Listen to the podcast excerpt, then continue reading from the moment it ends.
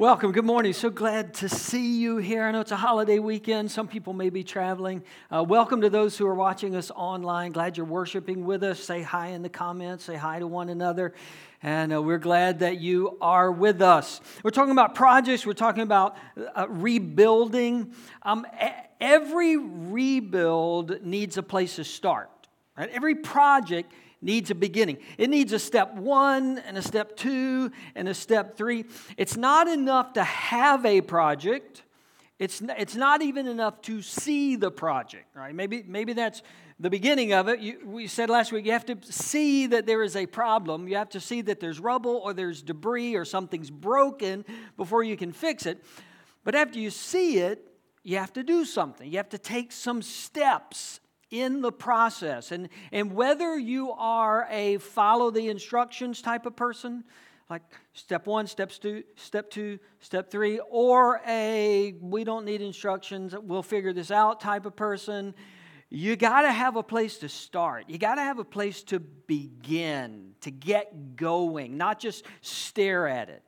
Now, we're studying the book of Nehemiah, and uh, if you weren't here, uh, last week. Nehemiah is a couple of books before the book of Psalms, which is the big book that's in the middle of your Bible. We're going to be in Nehemiah chapter 1 in just a minute. Uh, Nehemiah is living in, serving in the Persian king's palace in Susa, and he finds out that things back in Jerusalem are bad.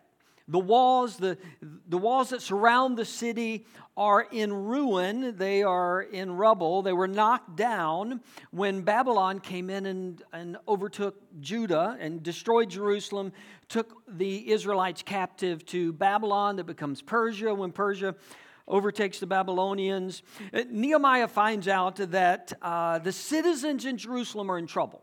Like they're in disgrace, uh, they're struggling. Uh, they are um, Uh, they, they could easily be attacked by their enemies. And so nehemiah begins to feel this desire to help them rebuild to help them get things put back together. And, and we talked about last week how we're kind of in a rebuilding phase after everything we experienced in 2020, and even the first couple of weeks here of 2021. There's just a lot of things that got knocked down in the last year, year and a half. Uh, there's a lot of um, relationships, maybe, uh, that got knocked down. Um, our norms, the way we go about our life, our habits, all of that's kind of kind of in ruin right now. Perhaps as we kick off 2021, there, there's some marriages that need to be rebuilt. Maybe they, maybe they don't need to be rebuilt, but they need to be strengthened. Some friendships that need to be strengthened. Some of us in our faith, coming off last year when there were so many challenges, spiritually, we need to be rebuilt. Our spiritual habits need to be rebuilt. Our relationship to God needs to be rebuilt. Now, in order to do any of that, in order to rebuild anything, you have to have a place to start. Nehemiah finds out about the problems, he sees the problems, and then he starts. This is Nehemiah chapter 1, verse 4. When I heard these things, the report about how bad things were in Jerusalem, when I heard these things, I sat down and wept. For some days I mourned and fasted and prayed before the God of heaven. After you see the problem and admit that it's a problem, you got to take some steps. Now, I, I, see Nehemiah taking four steps, and we're gonna we're gonna cover three this week. And we're cover the fourth one next week, and I'm I'm channeling my inner Southern Baptist pastor because they all start with the letter P. All right, so and nailed the whole Southern Baptist thing. They all start with P. Here's step number one that I see Nehemiah taking, and that's the step of passion. He's, he's, he's mourning, he's broken over this. He is stirred on the inside about what's happened. He wasn't dispassionate. He didn't see himself as separated. He wasn't kind of looking objectively at this. He was broken on the inside. I, I, ask you, what stirs your passion? What breaks your heart? When, when you look at the world, when you look at your community, when you, when you look at your life and things that you wish were different, what breaks your heart right now? What stirs up your passions? And, and, and, I, I admit that there are some things that need to be rebuilt, whether we feel passionate about them or not. But if you're looking for a place to start in 2021, if you're looking for a place to start the rebuilding, what is that area? What is that thing that breaks your heart? That, that thing that stirs up your emotion every time you hear about it. Every time you hear a story related, what is that thing that keeps popping up again and again in your head? For Nehemiah, he didn't just hear the report, he didn't just understand the report, he was grieved. His heart was broken over the condition of Jerusalem. Right? Which is a good time to remind us that it's good and necessary to grieve what has been lost in the rubble. That's okay, not, not just okay, that's a good thing. When we look at it and we take a minute to grieve, some of us are fixers. Some of us are kind of forward looking fixers. Let's go take care of it type of people, and that's great. We need fixers. But it's okay before we start fixing to realize what was lost in the rubble, to realize what's broken, to realize the time that was lost, the relationships that were lost. Before we start jumping into a plan, it's okay to sit with the grief. The scripture says that for some days this went on for Nehemiah. For some days. This wasn't a casual, oh, that's terrible. This wasn't kind of a flyby. Oh, I, I really hate that that happened. Nehemiah is grieved over the brokenness that he sees. For some days, he sits and mourns. And we can't stay there forever, all right? Let me, let me say that. You can't stay there forever. At some point, you've got to move forward. You've got to take some steps. You've got to have some action plan. But it's okay. It's good to grieve what has been lost in the rubble. One of the reasons it's okay, one of the reasons it's a good thing, is because the passion and burden that we feel, that brokenness that we feel at the beginning of a project, of seeing the brokenness, the, the passion and the, the burden that we feel at the beginning helps fuel the effort that we're going to need when we start rebuilding. Like, sincerely, really being touched down deep by the brokenness serves as a fuel to keep us going. So we remember what it was like when we first saw that situation. When we were first introduced to that situation, when somebody first told us about this problem, I remember what happened in my heart. If we take, if we take time to embrace that, if we take time to sit in that, it will become a fuel for us as we start to rebuild. Maybe what some of us need to do at the beginning of 2021, maybe some of us need to ask God to break our hearts for something. Maybe we need to ask God to give us a burden for something, somebody, some brokenness in the world because if we're not careful, we'll just maintain in life. We'll, we'll, get to the first and then to the 15th and then back to the first and we'll do it all over again. And we'll just kind of move through the calendar a month at a time, continue to turn the calendar. As we start 2021, with a lot of brokenness around us, maybe the, the best thing that we can pray is God, break my heart over something. And I'm just kind of going through life.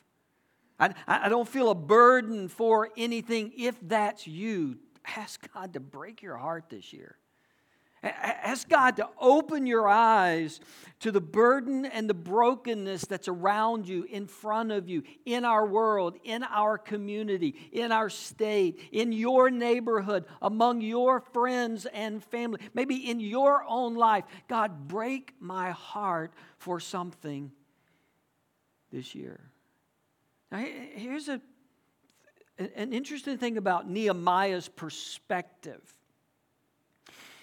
the broken down wall that is, that is breaking the heart of Nehemiah, the broken, the broken down wall, in one sense, wasn't impacting Nehemiah's life at all. It didn't change Nehemiah's, it didn't affect Nehemiah's life physically. Okay, remember, Nehemiah doesn't even live in Jerusalem. Chances are Nehemiah had never even been to Jerusalem. He wasn't born in Jerusalem. He'd never lived in Jerusalem. Nehemiah lived in the palace, right? He served in the palace. He served the king. He had a 401k, he had benefits, he had stock options, like he had everything. He was set for life. What broke his heart is what was happening to somebody else. See, the question Nehemiah has to ask in Nehemiah chapter 1 is Will I take my position? Will I take the power that I have? Will I use the prestige that I have? Will I use the privileges that I have to benefit people that I don't even know yet? to benefit a situation that I'm not even a part of. How can I take the position that I have, the power that I have, the privilege that I have, and use it for the benefit of somebody else? Like you, you and I have to think that way. We, we, we have to think, God, there's a lot of brokenness in our world that really they don't, it doesn't affect me. I mean, I could live my life and stay out of it. But the question for followers of Jesus is God, how do I use what you've given me for the benefit of somebody else? Right? We need to ask God to break us, not just for the benefit of us. We need to ask God to break us for the benefit of others. And how do I care enough about somebody else that I would be willing to take action? Step one, passion. What do I feel deep in my heart? What am I broken about? What am I burdened for? Step two, in Nehemiah, is prayer. As Nehemiah felt this passion, this mourning, this grieving in his gut, Nehemiah be, immediately begins to pray. Like he, he begins to call out to God. Why? Here's why. If we're broken by the rubble that we see, then we'll know that we need God's help in the rebuild. Like, if you and I get an accurate picture of the brokenness of this world, if we get an accurate picture of the brokenness of, of our community, of our neighborhood, of the people that we interact with, if you and I get an accurate picture of the brokenness, then we're going to realize we are not sufficient to rebuild the brokenness by ourselves. It's going to become clear that God, we need you if this is going to work. Like, we need you to be at work in us if we're going to be able to impact the brokenness of the world around us, even in our own relationship, in our, in our marriages. God, God, if you're going to heal, if this is going to be healed, you're going to have to help us heal it because we are not capable. I mean, let's be honest. Uh, most of the messes that we see, we helped create in somehow. Right? Most of the brokenness in our own lives, we were a part of creating that brokenness, so we are not going to be able to get ourselves out of that brokenness without the help of God. And I think that's one of the main reasons that Nehemiah immediately, in his grieving, in his mourning, he begins to pray. And here are a couple of things about his prayer in his prayer, Nehemiah remembers who God is. That's the first thing. Nehemiah remembers who God is. And when you and I feel the brokenness, see brokenness in our world, we have to remember who God is. Here's the beginning of his prayer Lord, the God of heaven, the great and awesome God, right? Nehemiah's just heard about the brokenness. He knows about the broken. His heart is grieved, but he remembers that even in the brokenness, God is great and awesome. You're the God who keeps his covenant of love with those who love him and keep his commandments. Let your ear be attentive and your eyes open to hear the prayer your servant is praying before you day and night for your servants, the people Israel. In all of the brokenness, Nehemiah remembers God, you're still covenant keeping God. You still keep your promises. You still love people. You're still committed to your people, and you still hear our prayers. God, I remember who you are. Skip down to verse 8. Nehemiah is still praying. He says, Remember the instruction you gave your servant Moses, saying, If you are unfaithful, I will scatter you among the nations. But if you return to me and obey my commands, then even if your exiled people are at the farthest horizon, I will gather them from there and bring them to the place I've chosen as a dwelling for my name. They are your servants and your people, whom you redeemed by your great strength and your mighty hand. Nehemiah, in his prayer, remembers that God said, If you disobey me, I'm going to scatter you. And God hasn't changed. If you disobey me, I'm going to scatter you. But he also remembers that God promised that if his people returned to him, he'd receive them again. He'd love them, He'd forgive them. Nehemiah takes a moment in his prayer to remember who God is, whatever the brokenness is in your life or in our world or in your neighborhood or among your friends or in your family, no matter what the brokenness is, remember that God hasn't changed. He's good and awesome. He hears our prayers. He welcomes us back when we return to Him.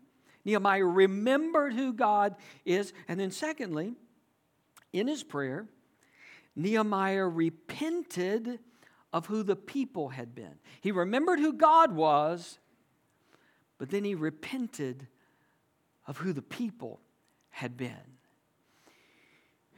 You and I, we can't move forward until we acknowledge the mistakes of the past. When there's brokenness, the step in the process is we've got to own what got us here in the first place. We've got to own why the walls are down, why there's rubble everywhere. The Bible calls this repentance, confession. God, this was a mistake, and I admit it and I don't want to do it anymore. Nehemiah repents for who the people had been. Here's the thing before you and I can be a part of the solution, before I can be a part of the solution, I have to admit where I've been a part of the problem. Before I can be a part of the solution, I've got to be honest and admit, well, I've been a part of the problem up until now, and here's how. We got to get honest about our own sin, our own brokenness, our own mistakes. Now, I'm not saying we have to do this over and over again. I'm, I'm not saying we have to repent of the same thing over and over again. I'm saying we have to keep piling guilt on ourselves. I'm just saying that repentance is necessary in order to rebuild. In, in order to build a sufficient foundation, I've got to admit what got me here in the first place, right? I've got to own the brokenness that contributed to this. And we're not, we're not good at that living in 2021. We're not good at owning our contribution to the rubble, to the debris, to the problem on a, on a national level. As you look at the national discourse that's happening here, the discourse goes something like this If the side I'm not on makes a mistake, then I point that out. You messed up. You were wrong. We're going to hold this against you. And then when my side makes a mistake, I keep pointing at the other side. Yeah, but you made a mistake too. I didn't hear you say anything when your side made a mistake. Why are you saying something when my side made a mistake? Oh, you're being very vocal now. You didn't have anything to say a couple months ago when your side did that. See, this is the whole discourse in our nation. That's why there's no moral high ground anymore in our nation. Because every time somebody does something wrong, nobody says, you know what, that's my side and we were wrong. That's me and I'm wrong. That's us and we made a mistake and we need to stop making a mistake. Nobody uses that discussion anymore. The discussion is always, oh, but what about you? But what, what about them? If you sincerely want to rebuild anything that's broken, you got to walk through repentance first. You got to walk through some ownership. This is what we did. This is what I said. These are the decisions I made, and that's why the wall is down because of me. We live in a time when no one wants to call their own fouls. Have you noticed that? You ever play pickup basketball? Call your own fouls, right? Yep, I, I got him on the wrist. That was me. Yep, that was me. Nobody wants to call their own fouls anymore. We want to call the fouls of everybody else and everybody else's team and everybody else's side, but nobody wants to step up and say, This is where I'm wrong. This is how I've created the brokenness that I see. Listen to the words of Nehemiah. This is the second part of verse 6. I confess the sins we Israelites, notice the personal pronoun, I and we, not they and them, I and we. I confess the sins we Israelites, including myself and my father's family, have committed against you, God. We, personal, we have not obeyed the commands, decrees, and laws you gave your servant Moses. Calls out his whole side, all of us. We, I. This is what we did. We're broken. We're responsible. We sinned. I sinned. He confesses for everyone. He confesses generational sin. You notice that? He confesses generational sin. My father's family sinned. I sinned. My family, my father's family sinned. We sinned. Some of the sin that he's confessing is 200 year old sin. Remember when the walls were broken down? Like 170 years before Nehemiah prays this prayer of repentance is when the walls came down. Nehemiah is confessing sin that happened before he was born. 170 years ago, we, I, my family, we sinned. I own it. He's not afraid to confess, to repent, even of generational sin. God, we were we are in this situation now because we've been sinning for a really long time. We can't skip over this in the rebuilding of things. We can't just jump past this. We sinned. I sinned. I was wrong. Repentance is necessary. Here's the thing too many, too many people want to rebuild, but they don't want to repent of the actions that caused the destruction. They want to rebuild, but they don't want to turn from, they don't want to repent of the very actions that caused their destruction. It won't happen. You won't rebuild if you don't repent of what knocked down the walls in the first place. You, you, you, won't build a strong wall if you can't accept and acknowledge your role, your side's role in the walls falling down. We, um, we, we often hear people say, we often use the excuse of, hey, can we, can we just move on? Can we just move forward? Like, can we, why do we have to keep rehashing all of that? Can we just start fresh? Nehemiah says, No, you can't start fresh. I mean, even if you have to go back 200 years and repent of something, you better go back 200 years and repent. You can't just start fresh. You know who wants to start fresh? You know what language that is? Can we just get a fresh? That's the language of abusers. It's the language of abusers who don't want to own what they did in the problem. Can we just start? Can we just not talk about that anymore? We've talked about that. Enough. Can we just not talk about that? No, we got to talk about it if we haven't repented of it. Nehemiah says, We're part of this.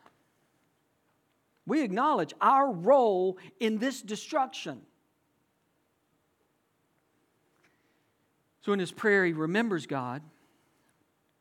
He repents of the role of the people in the problem. And thirdly, in his, in his prayer, Nehemiah made a request for divine assistance. He remembers God, he repents of sin, and he requests that God would now, now that he has a repentant heart, the people have repentant hearts, now that God would go to work. Nehemiah knew, I can't do this by myself. We can't fix this by ourselves. God, we need you. It's right at the end, verse 11, Nehemiah chapter 1. Nehemiah prays, the end of his prayer Lord, let your ear be attentive to the prayer of this your servant and to the prayer of your servants who delight in revering your name. Give your servant success today by granting him favor in the presence of this man. And this man is the king, the Persian king Artaxerxes, God, you got to open this door because we can't open it. God, you got to rebuild because we can't rebuild. You got to give us the power. You got to give us the strength. You've got to give us direction. God, we need you. I'm making a divine request for divine assistance. This wall needs to be rebuilt, but we are not sufficient in and of ourselves to fix this. God, I need you. I think Nehemiah is asking for two things. He's looking for assistance. God, I need divine assistance. But I think in his prayer, Nehemiah is also looking for divine confirmation. God, is this the wall that you want me to rebuild? Is this the calling that you've put on my life? This is why prayer is so important, one of many reasons. In rebuilding, the reason prayer needs to come at the beginning is because you and I need to make sure God has called us to this particular brokenness. There's brokenness everywhere. I'm not minimizing brokenness. I'm saying that one person can't enter into all the brokenness in the world. You and I have got to seek divine assistance, divine confirmation for the part of the wall that you're called to and I'm called to. And look, I, I, know some people substitute prayer for action. That's not what I'm talking about. I'm not, I'm not talking about those people who every time you ask them to do something, say, let me pray about it. And really, that's their way of saying, you're never going to hear from me again. All right? I'm not talking about that. I'm talking about honestly seeking the Lord to know, God, is this what you're calling me to? Because I'm going to I'm gonna, I'm gonna go after this, but I need to know this is what you're calling me to. He wanted that confirmation that what Nehemiah was feeling in his gut, what Nehemiah was feeling in his heart, was really from God. And God was really calling him to repair the wall. Because here's what I have found in my life and in other people's lives passion, though it can provide some fuel, emotion eventually wears out when a project gets hard. Right? Passion alone, emotion alone, even brokenness alone won't sustain us when the job gets really hard. Right? We all hear sad stories, real stories, real brokenness, and we have an emotional reaction, and that's a great thing. But passion's got to be coupled with calling too. We've got to know, God, you've called me to this wall so that when resistance comes, and it's coming, it's coming in chapter 2, it's coming in chapter 4. It's, it's com- resistance is coming. When we meet resistance, when we get discouraged, when the process of rebuilding is slower than we thought it was going to be, when we're tempted to give up, we need to be able to come back and say, God, but I know you've called me to this wall. It is hard right now. I don't see a lot of progress right now, but you have called me to this wall. Even though I, I, don't, I don't even feel any emotion anymore, I don't feel the passion that I did at the beginning, but you have called me to this wall. Sometimes we just need to know that God has called us to this responsibility, to this spot, to this brokenness Step three passion. We felt the brokenness. We committed to pray. We prayed for assistance. We prayed for confirmation. We repented. We, we're in a, a spirit of prayer. And then, step three, the preparation that's taking place in our life. Passion, prayer. Step three, preparation. Nehemiah chapter 1 uh, it ends with kind of a strange line. It's almost kind of like out of nowhere. It doesn't fit. It almost feels like, well, you should have put that up at, at like verse 3 when you were starting things. Why? It just kind of shows up at the end uh, of chapter 1, and it's just this line. Nehemiah prays this amazing prayer to God, and then chapter 1 ends I was cupbearer to the king. Like that's it. Just I was cupbearer to the king.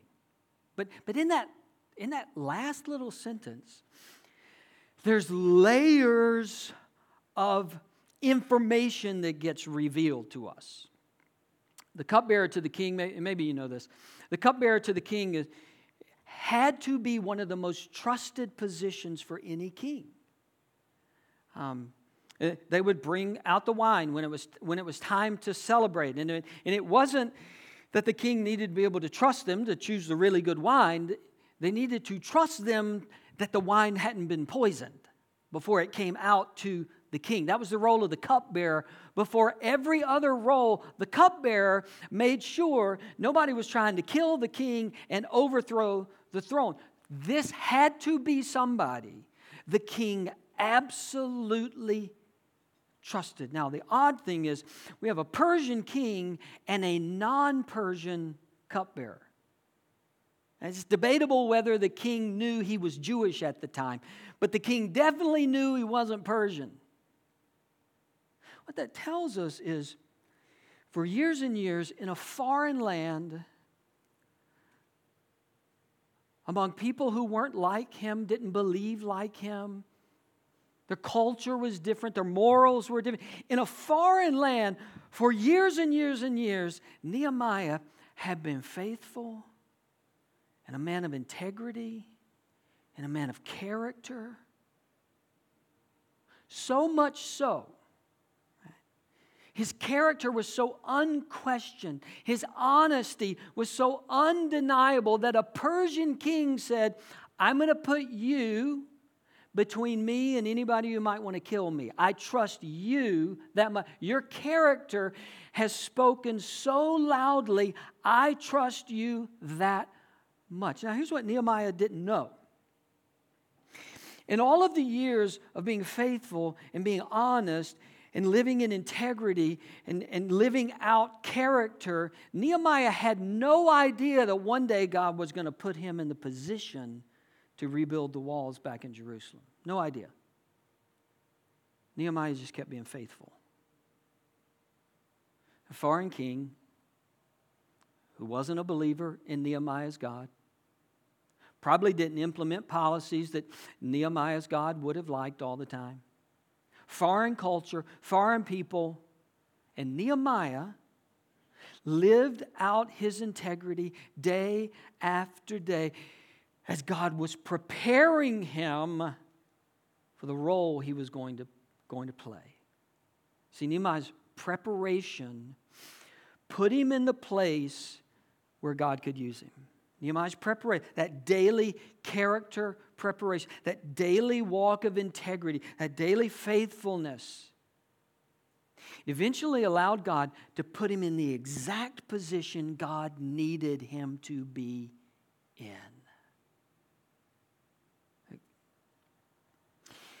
God is preparing some of you for the position He's going to put you in one day. You don't know it yet. You, you don't know that one day you're going to find out about a broken down wall and you're going to look around and realize God's, God's put me in the right place to do something about that wall. What you need to do is keep walking faithfully, just keep being a person of integrity of keep uh, uh, continuing to honor God where you are in the season that you are because God is positioning you so that one day He can tap you on the shoulder and say, Do you see that wall? You're the one I'm sending there. I put you in the right place. I've given you the right preparation. We're going to rebuild things. You got to be faithful. You got to keep walking. You got to keep honoring God. There's a lot that's broken in our world. There's a lot of rubble. There's a lot that needs to be rebuilt. God is looking for people with broken hearts and a mind full of prayer to the God that can do something about it. Repentant hearts, passionate hearts, prepared hearts. I want to be that person. I want you to be that person. I want God to trust us with a wall. I want God to trust you with a wall somewhere. And to say, go fix it. Would you bow your heads close your eyes? We're just going to be still for a moment.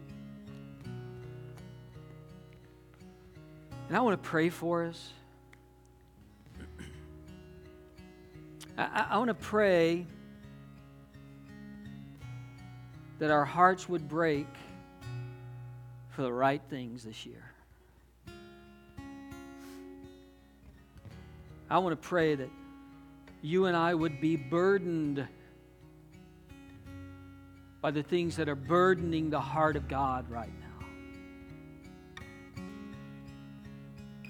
I want to pray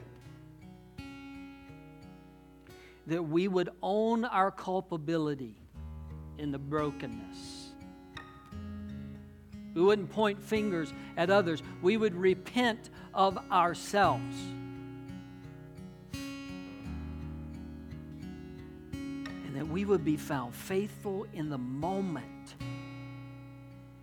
that God calls us to the wall. God, I pray for us. Pray for us. We live inside this system that's always turning and, and rolling. And calendars are flipping. Birthdays are coming and going. Wake us up in 2021. Wake us up to broken hearts for walls that need to be built.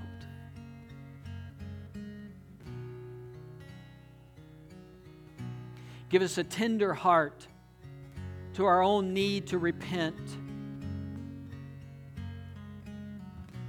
Remove the judgmental nature that we're so prone to.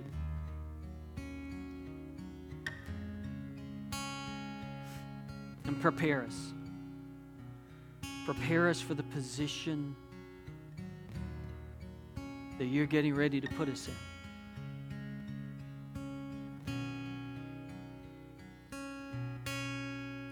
Nobody looking around. We're just keeping our eyes closed.